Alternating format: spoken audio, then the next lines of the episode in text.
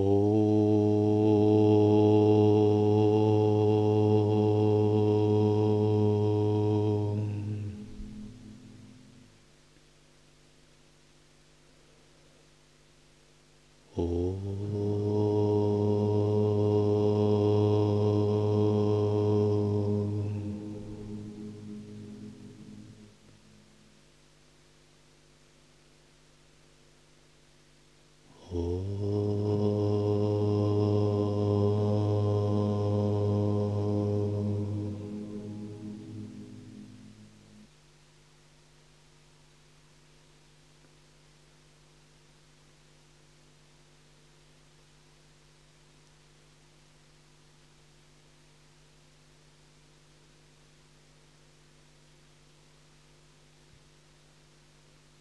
Текст Юга Васиштха.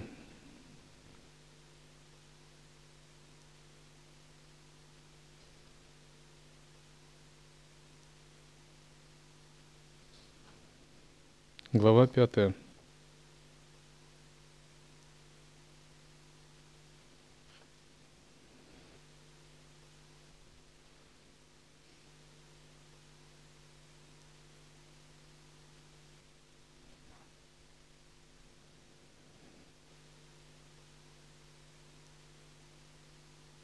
Наставление Васиштхи в Святому Раме.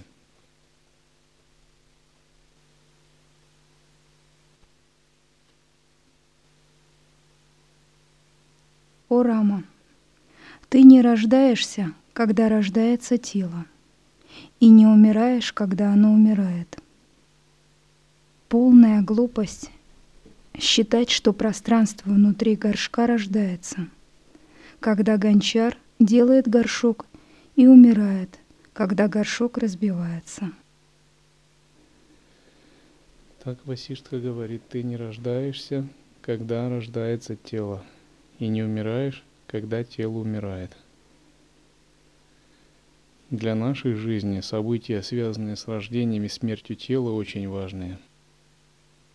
Потому что мы очень приварены, припаяны, привязаны к телу. Более того, мы себя ими считаем.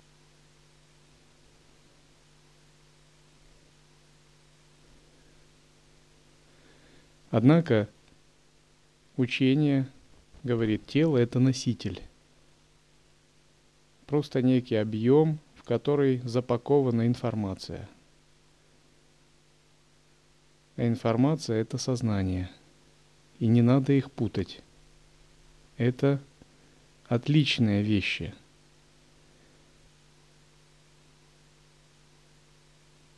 Тело изменчиво, многосоставно, подвергается распаду, находится в стадиях рождения, роста, изменения и уничтожения. Ум же неизменен, однороден, не имеет качеств, всепроникающий, не ограничен формой – и находится внутри тела, как семечко находится в яблоке, как запах находится внутри цветка, как вкус находится внутри меда. Ум, как информация, есть наше высшее Я, Атман. Также он есть и каузальное тело – за счет чего сопрягается ум и тело, носитель и тонкая информация, за счет пяти основных и пяти дополнительных ветров, ваю. Когда мы поймем этот принцип, то совершенно ясно становится, что с рождением тела мы не рождались, с умиранием тела мы не умрем – носитель много раз может меняться. К примеру, когда вы достаточно хорошо владеете энергией ветра и можете выделять свое тонкое тело, можно его выделить из одного носителя и перенести в другой, в другое тело. И продолжать жить в нем, к примеру. Это неоднократно демонстрировали такие ситхи, как Шри Шанкара – Марпа, Борхи Баба.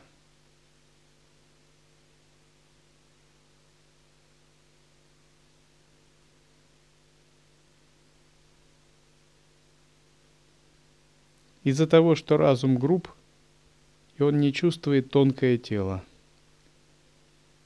Внутри тонкого тела он не чувствует каузальное тело, еще более тонкое, и атман. Он как бы их не распознает и не считает, что они есть вообще. Все, что ему доступно, это грубое физическое тело, только носитель. Из-за этого происходит слишком сильное отождествление с носителем – это все равно, как если бы человек сел в автомобиль и забылся, и начал считать себя автомобилем.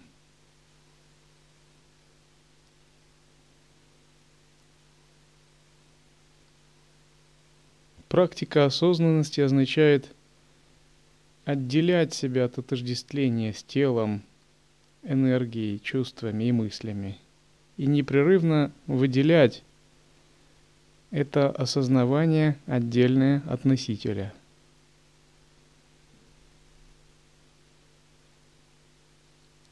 Тело – временное вместилище для души. Рамакришна говорил, тело подобно наволочке, в которой обитает душа.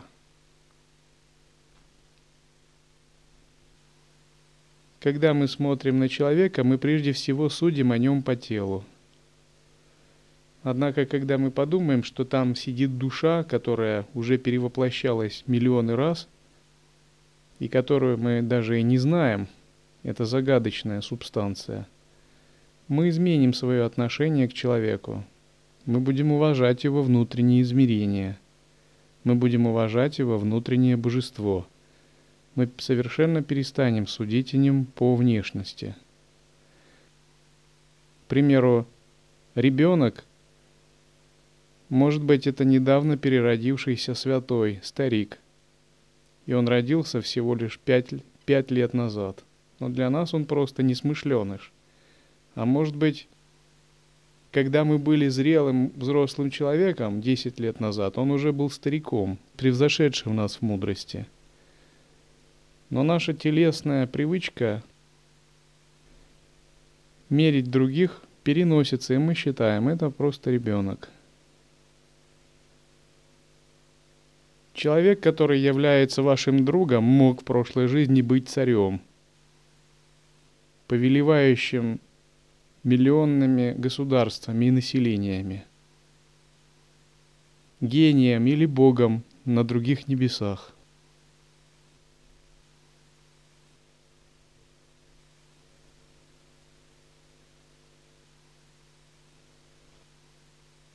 Внутреннее сознание – обитающее в теле, свободно от понятий, желательного и нежелательного, по отношению к телу, разуму и чувствам. Внутреннее сознание приходит в контакт с ними, как путешественники встречаются на постоялом дворе или как бревна, сплавляющиеся по реке, встречаются и расстаются в потоке. Сейчас мы с вами находимся здесь. Но Васишска говорит, мы встретились подобно тому, как спутники встречаются на постоялом дворе, или как сплавляемые бревна по горной реке на некоторое время сталкиваются и затем идут дальше.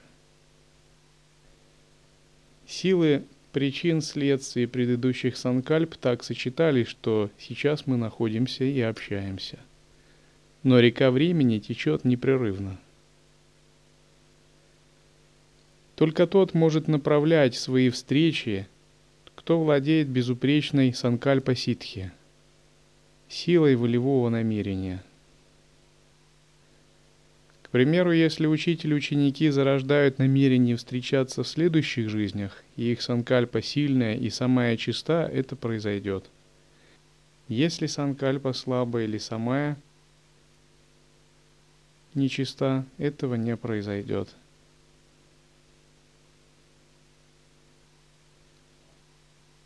Их встречи и расставания не вызывают счастья или несчастья для сознания.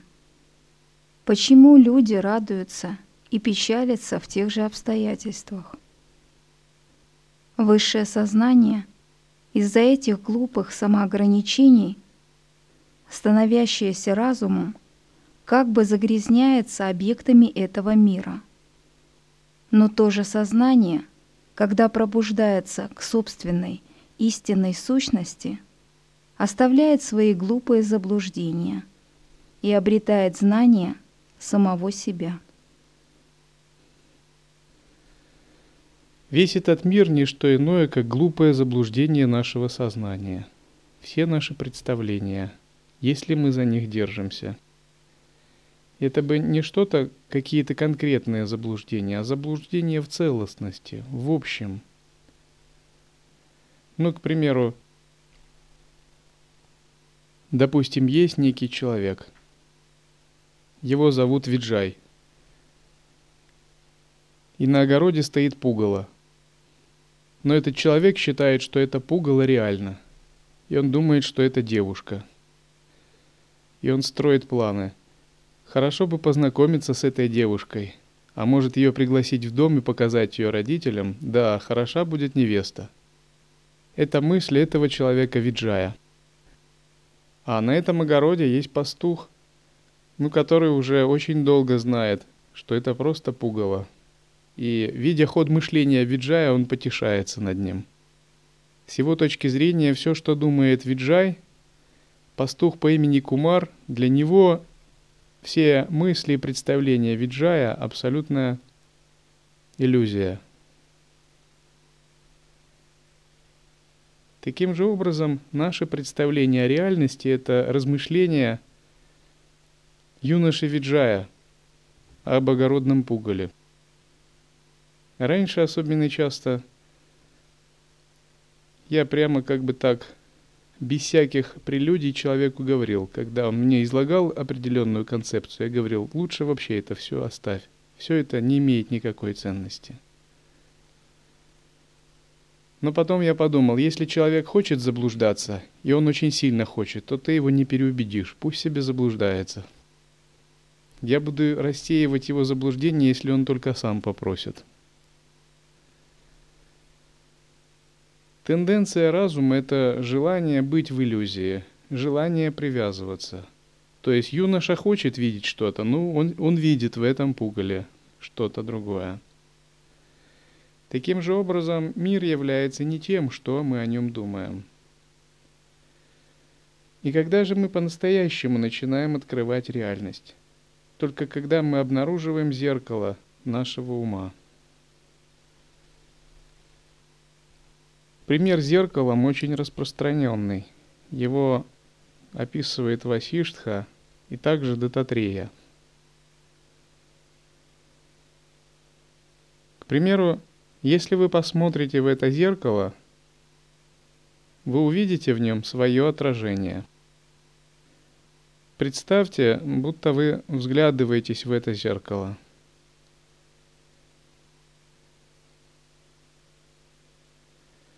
И если вас спросить, кого вы видите в этом зеркале,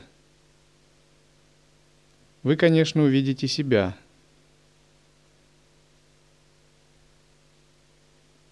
Я иногда учеников спрашиваю, кого вы видите в нем? Они говорят, я вижу атман. Я говорю, да ну, вот вам повезло-то как. А я тело только. Другие говорят, я вижу это тело, с которым я не отождествляюсь. Я говорю, будьте проще, уберите ваш ум, вы видите себя.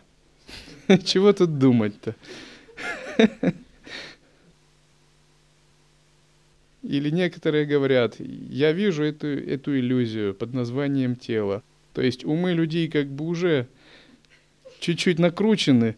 Они не могут просто так увидеть цветок, небо, изображение своего тела. Им надо как-то по-этакому. Но я говорю, ведь это вы, не так ли? Это не старший монах, не послушник, и не мирянин, и не демон, и не, не божество. Это вы. Как вы можете отрицать это? Тогда они соглашаются. Да, это я, точно.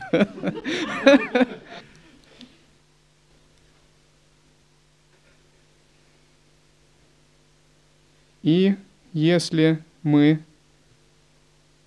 попробуем, глядя в это зеркало, одеть шапку, то отражение тоже оденет шапку. Если мы состроим какую-нибудь гримассу, отражение тоже состроит гримассу. Если мы отвернемся, отражение тоже отвернется. Поэтому правомерно сказать, что мы как бы источник этого отражения, мы его хозяин и творец. Ведь не кто-то другой, ни Страштхарма не является его источником, ни некий Будда на небесах, а именно мы. Захотим, поменяем, к примеру, если мы накрасим себя или изменим прическу, оденем маску. Или наоборот отвернемся, и зеркало повторит именно наше движение. Не какого-нибудь святого или другого монаха-соседа, а именно наше. Значит, только мы его творец, мы его хозяин. В связи с этим мы являемся источником этого отражения. И теперь можно подумать вот о чем. Вот вся эта внешняя видимая Вселенная – это такое же отражение нашего «Я». Это следует очень глубоко понять. Вся эта видимая Вселенная – это такое же отражение нашего «Я». Так же, как мы видим в зеркале отражение нашего тела, являясь его источником, хозяином и творцом. Таким же образом вся Вселенная, не только этот зал, а вообще все, что мы видим, есть такое же отражение нашего «Я», подобное отражению в зеркале. Ни богов, ни монахов, ни священников, ни мирян, ни соседа, а именно наше отражение – к примеру, эта лекция – это тоже наше собственное отражение, нашего «я». И тогда можно сделать определенные выводы. Когда мы видим отражение в зеркале, мы ведь не видим реального себя, а мы видим некую иллюзию. То есть это не мы настоящие отражаемся в зеркале – мы настоящие сидим перед зеркалом, а в зеркале отражается фантом, мираж, греза. Нечто нереальное. Или, допустим, если мы возьмем апельсин и отразим его в зеркале, то отраженный в зеркале апельсин съесть нельзя. Это всего лишь оптический обман. Таким же образом, вся внешняя Вселенная является иллюзией, оптическим обманом – всего лишь отражением в зеркале. Это как бы апельсин, который реально не существует. И эта иллюзия есть проявление нас самих, есть проявление именно нашего «я». Это очень глубокий факт, который Васиштха пытается донести до Рамы. Вновь и вновь Рама, не понимая, задает ему одни и те же вопросы. Васиштха отвечает – по-разному на одну и ту же тему. Вся йога Васиштха посвящена этой теме. И что же Васиштха пытается донести до Рамы? Он пытается ему объяснить, что вся Вселенная, которую ты видишь, есть нереальное проявление отражений. Отражений твоего собственного разума. Это отражения, которые возникают в зеркале – Но люди находятся в погоне за этими отражениями. Они считают, что отражения реально существуют, и они путаются в отражениях, в том, чего нет, что является отражением их самих. Это подобно тому, как большая собака подошла к зеркалу и увидела в зеркале другую большую черную собаку, и подумала, что это другая большая черная собака и начала лаять. Но реально-то никакой собаки не было. Было лишь непонимание собаки. Фундаментальное заблуждение. Была только одна собака, никакой другой не было. Таким же образом, живые существа, не понимая принцип зеркала и отражения, путаются в отражениях, привязываются к ним, гоняются за ними – будучи похожи на такую собаку. Что же является единственно реальным? Что является фундаментальным, сущностным, главным? Это зеркало. Зеркало является единственной реальностью, единственным источником всех отражений. Отражения изменчивы, быстротечные, нереальные, иллюзорные, подобно снам, грезам или фантому. Зеркало же само по себе является единственной реальностью.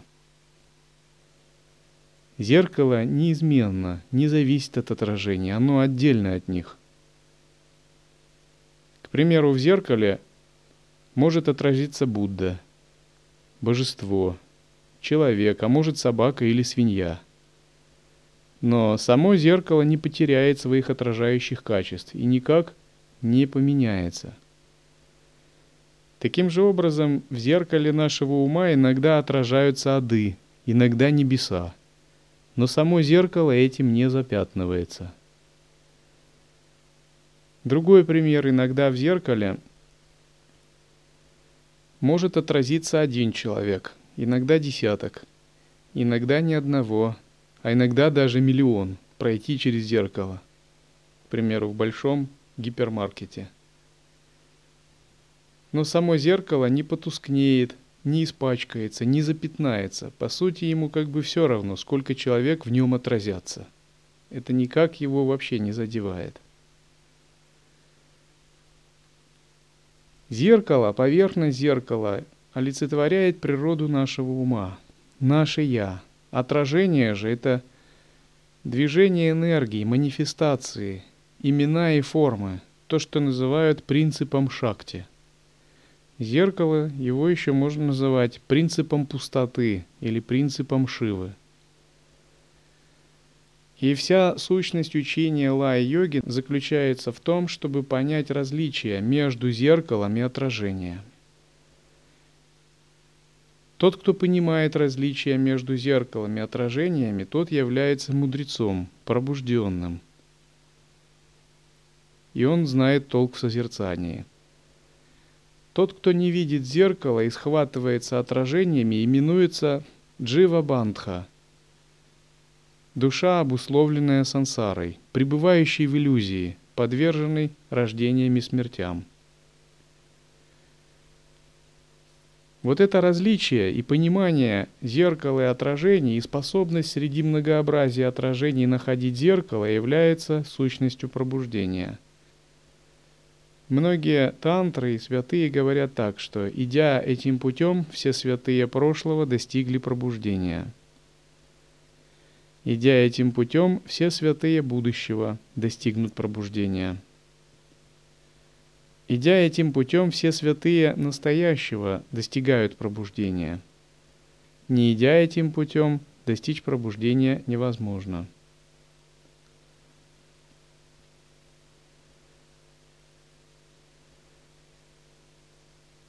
Обнаружение своей естественной природы, пробужденность – это есть понимание факта зеркала, открытие его как всегда присущего нам пространства. Понимание факта того, что оно содержит в себе все отражения, и понимание того, что все отражения есть проявление нашего «я» в этом зеркале – Часто, когда вы созерцаете, вы можете задать себе вопрос, так, а где я нахожусь сейчас? Я в зеркале или я в отражениях потерялся? Я нахожусь в сущности или я заблудился среди отражений, как та собака? И сам по себе такой вопрос, он сразу же сбадривает сознание, разворачивая его к пониманию зеркала. Когда мы вступаем на учение лай-йоги, мы говорим, что мы как бы даем один главный или коренной обед. И этот коренной обед не связан ни с ритуалами, ни с обязательствами что-то делать. Этот обед связан только с практикой осознанности, с практикой созерцания. Этот обед называется единое самое созерцание. То есть мы как бы даем такое обязательство – постоянно находиться в зеркале. Или не то, чтобы находиться, а делать попытки в нем находиться, искать его, находиться, может быть, это слишком сказано пока. Мы делаем, даем такое обязательство делать попытки постоянно искать это зеркало и работать с распознаванием этого зеркала посреди всех многообразных ситуаций. Потом единая самая, обет осознавания, разветвляется на 14 коренных обетов.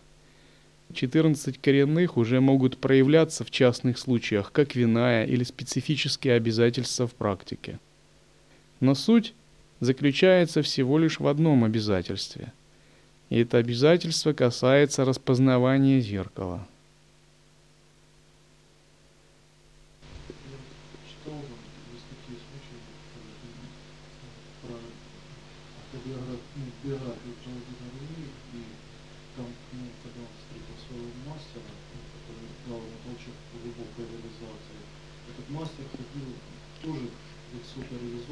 мастерам не мог, ну, ну, там такой традиционный ответ был, когда он спрашивал, что ты делаешь. Обычно мастер говорил, созерцаю ну, луну в воде, там, что, и мастер говорил, почему-то отражение, ну, отражение ну, смотри на саму луну. Вот в чем тут тонкий момент? Как бы, вроде реализованные мастера, они говорили о созерцании, ну, грубо говоря, что они находятся в созерцании. Ты смотришь именно на, на отражение, а не на саму луну. Созерцаю луну в воде, он говорил, да? А он говорил, зачем ты на отражение смотришь? А ну, как бы, чтобы достаточно точно ответить, надо, наверное, быть одним из этих мастеров, потому что что именно они имели в виду, только Бог знает и они. Но, исходя из своего понимания, я могу так сказать. Первый мастер говорил об иллюзорности всего сущего – это было его главной сущностью медитации. Он видел мир как отражение Луны в воде.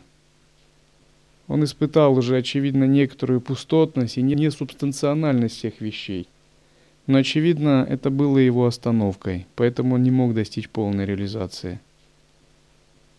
Второй мастер пережил более глубокую недвойственность. И он говорил, что дхарма о пустотности и иллюзорности всех вещей еще не есть конец дхармы – Попробуй смотреть на все в единстве, на саму Луну. В самой Луне уже нет разделения на иллюзорность, пустотность и проявленность. Это целостная тотальность, когда пустота и форма слиты. И поэтому действительно они, очевидно, были на более высоком уровне недвойственности.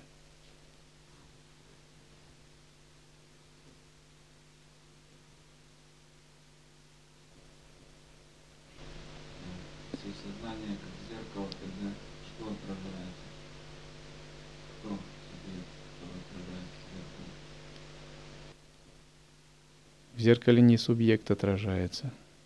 В зеркале отражается энергия. Энергия нашего высшего Я. Но в зеркале иллюзия и реально существующая, получается, тоже иллюзия, ничего нет, кроме зеркала.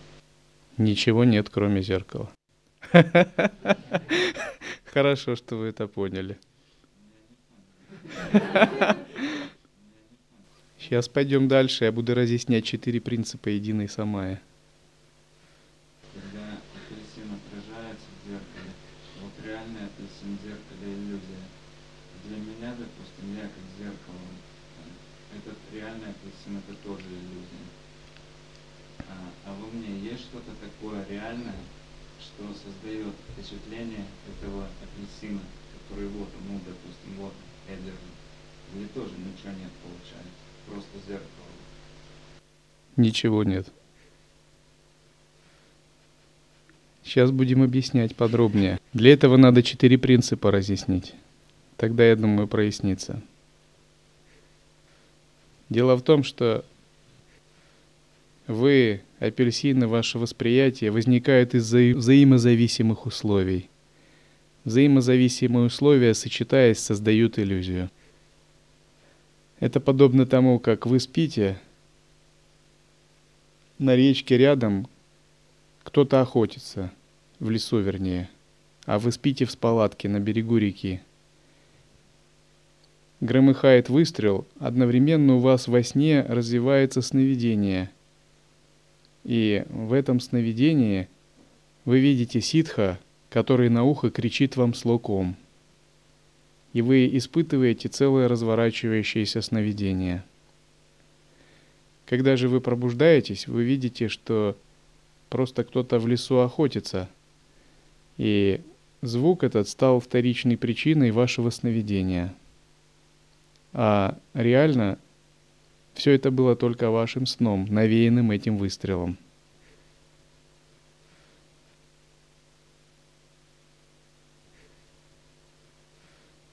Итак, когда мы говорим о единой самае, существует четыре принципа единой самая. И первый принцип, он звучит так. Шуньята, пустота. Это означает, что ничего в реальности нет.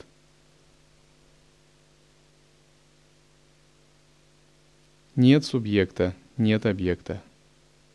Субъект-объектное взаимодействие – иллюзия, порожденная двойственным разумом – на относительном уровне, конечно, для нас это очень важно. И когда речь идет про относительный уровень, конечно, и субъект будто бы есть, и объект есть.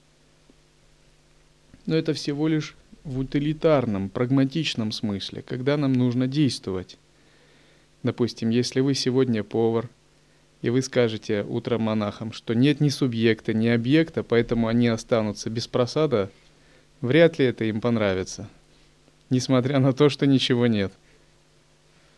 Поскольку пока в относительном мире есть тело, то есть и ограничения с ним связанные, и эти энергии надо уважать. Мы же речь ведем про воззрение. В воззрении сущность такова, что есть только один брахман, и кроме ничего больше нет. Все же, что кроме брахмана, является уже отхождением от абсолютной истины. А в брахмане нет ни субъекта, ни объекта. Разворачивающиеся энергии есть не отдельные те же энергии, которые проявляются как его творческая игра. Это первый принцип единой самаи. Понимание абсолютной, полной недвойственности всего проявляющегося. Все же, что касается, чуть-чуть отходит от видения Брахмана, является уже определенной примесью заблуждения – Считается, что доктрины, отходящие от недвойственности, они предназначены для тех, кто не готов воспринять такое элитное, радикальное учение Адвайты. Второй принцип называется сарвабхава или все присутствие, целостность.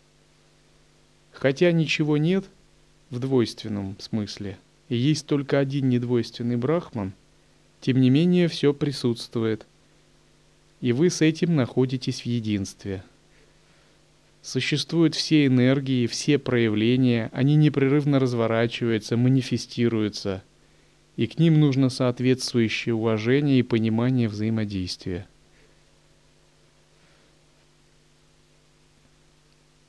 Третий принцип называется эканта. Эканта означает единственность, неповторимость, уникальность. Это означает, что именно вы являетесь Творцом своей Вселенной. Именно вы являетесь божеством Мандалишваром в мандале собственного измерения. Именно вы находитесь в центре бытия, как абсолют хотя не понимаете этого. То есть вы уникальный и неповторимый со всеми вашими энергиями и проявлениями. И открыть естественное состояние значит открыть это понимание. Нет чего-то внешнего, что могло бы затуманить вашу уникальность, вашу единственность. Это и есть принципы Канта. Наконец, четвертый принцип называется сахаджия.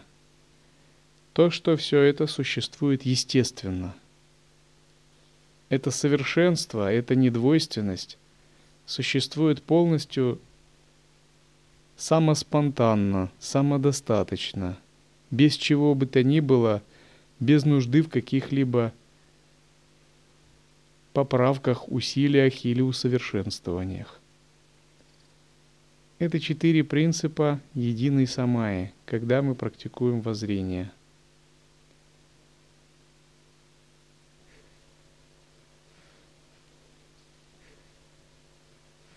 Скажем так,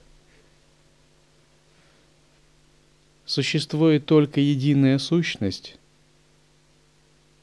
и не существует кроме единой сущности больше ничего – эта единая сущность настолько целая и полна, что она вбирает все, что может проявиться. Когда мы загводим разговор о другом, это означает, мы уже впадаем в заблуждение.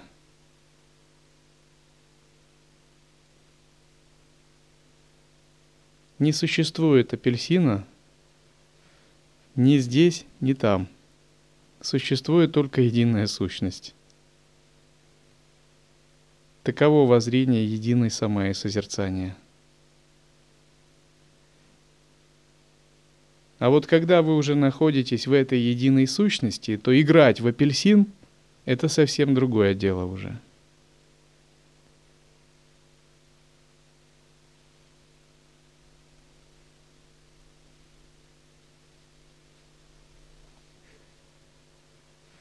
Чем отличается пробужденный от непробужденного? Непробужденный подобен крестьянину, у которого в подкладке пальто зашита купюра на миллиард долларов.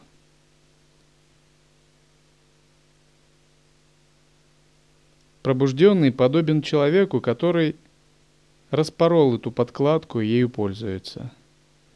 Непробужденный не знает, что эта купюра существует в подкладке пальто, и он ей не пользуется, он вынужден прозябать, голодать, и жить в страданиях.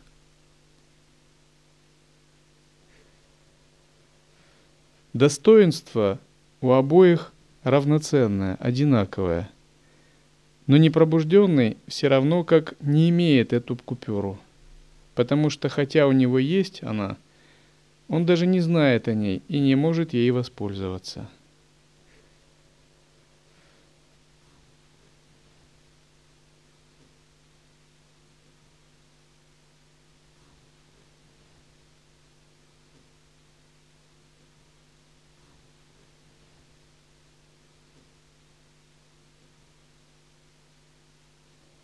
Все зависит от того, на каком уровне ведется разговор. Если мы ведем разговор на бытовом уровне, я смогу накормить апельсинами. Если мы ведем разговор на уровне двойственной дхармы, я могу вам порекомендовать метод или описать какие-то ее относительные вещи. Но когда мы заведем разговор о воззрении, я буду отрицать, что есть и методы, и что есть апельсины. Более того, может, даже не захочу с вами разговаривать. Все зависит от того, на каком уровне ведется взаимодействие.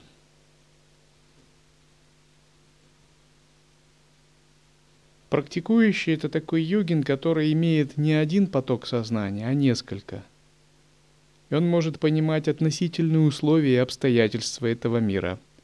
Он не настолько незрел и глуп, чтобы отвергать условия и обстоятельства и их вовсе не понимать. Напротив, его ясность позволяет очень хорошо оценивать любые обстоятельства, в которых он находится, и понимать их все тонкости и связи.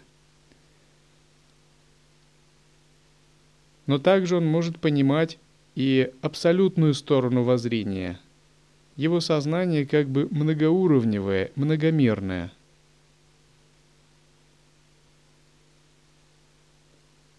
Он подобен многорукому божеству, у которого на каждый случай жизни есть определенный магический предмет со своим значением.